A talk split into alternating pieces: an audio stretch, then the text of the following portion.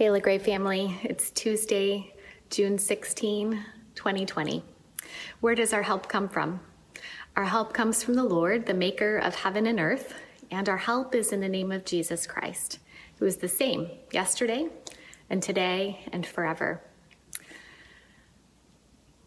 Since mid March, I have become more aware of other listening ears in on conversations that we've had at home things that I thought were at home family conversations are now being heard by people that I didn't know were listening. Most recently, Josh and I were having a conversation in our kitchen when um, we, we heard the voice of our son's best friend pipe up over the speakerphone. They were talking together on video chat from the other room. And Josh and I just both chuckled because here we were thinking we were having this sort of private conversation, and suddenly our, our son's friend's voice um, piped right up and made us realize that we weren't as alone as we thought we were. Having other people in on our at home um, conversations has reminded me of something that's always been true, but just um, brought it to my attention again in a new way. My father in law is a church um, planter and pastor, retired now, but often when we have family dinners with him, he'll pray a prayer for supper and end that prayer with the words, Jesus, you are the unseen guest at this table, and you are the silent listener to every conversation. Jesus, we know that you're everywhere. And we know that and then we hear another voice um, that we didn't expect, and it brings that reality to mind again that, that Jesus is everywhere. The writer of Hebrews says that nothing in all of creation is hidden from God's sight. Everything is uncovered and laid bare before the eyes of Him to whom we have to give an account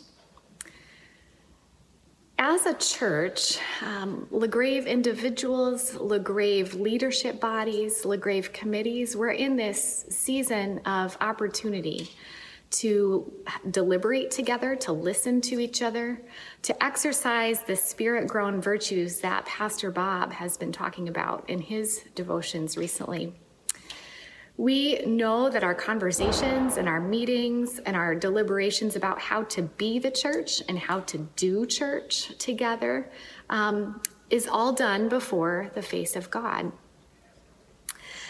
So, here are some of the things that I'm praying for as we navigate through this time together. I'm inviting those of you who want to to join me in praying for these things for our church. I'm asking God to build up our church um, in His will as we walk through these conversations about being and doing church together.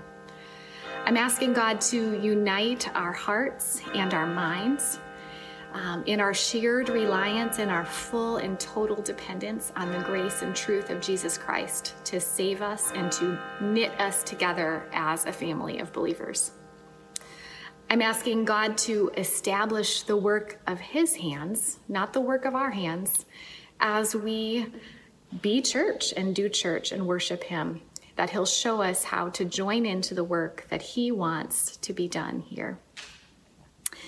And finally, I'm asking that God will receive praise and glory and honor in us and through us and because of us um, as this corner of his kingdom on planet Earth.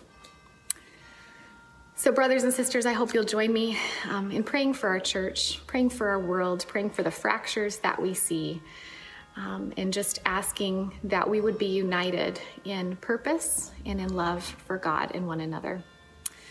Now, may the peace of Christ go with you wherever you may be. May he shelter you through the wilderness, protect you through, through the storm.